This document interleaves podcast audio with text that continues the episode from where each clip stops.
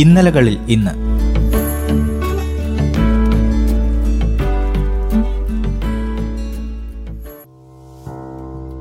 ഇന്ന് മാർച്ച് പതിനാറ്. ഇന്നലകൾ ഈ ദിവസത്തെ ഇങ്ങനെ അടയാളപ്പെടുത്തുന്നു.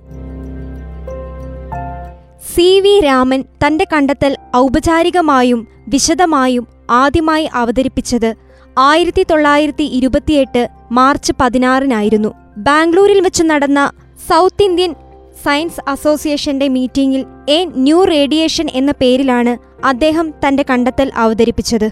മീറ്റിംഗിൽ അദ്ദേഹം നടത്തിയ പ്രസംഗം മാർച്ച് മുപ്പത്തിയൊന്നിന് ഇന്ത്യൻ ജേണൽ ഓഫ് ഫിസിക്സിൽ പ്രസിദ്ധീകരിച്ചു.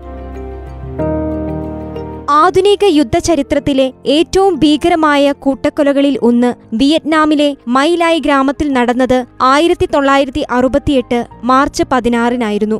വിയറ്റ്നാം യുദ്ധത്തിന്റെ ഭാഗമായി അമേരിക്കൻ സേനയാണ് കൂട്ടക്കൊല നടത്തിയത്. വൃദ്ധരും സ്ത്രീകളും കുട്ടികളും അടങ്ങുന്ന അഞ്ഞൂറോളം നിരായുധരായ ഗ്രാമവാസികളാണ് വെടിവയ്പിൽ കൊല്ലപ്പെട്ടത്.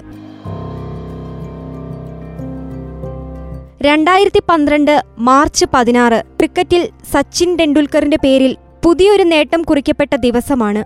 സച്ചിൻ തന്റെ കരിയറിലെ നൂറാമത്തെ സെഞ്ചുറി നേടിയത് അന്നാണ്.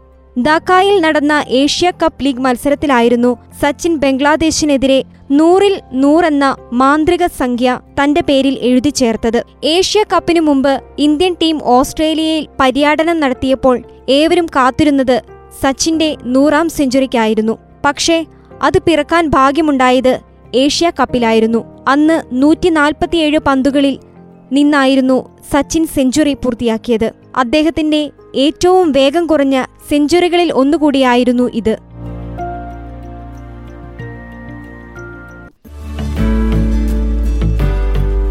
ഇന്നലകളിൽ ഇന്ന്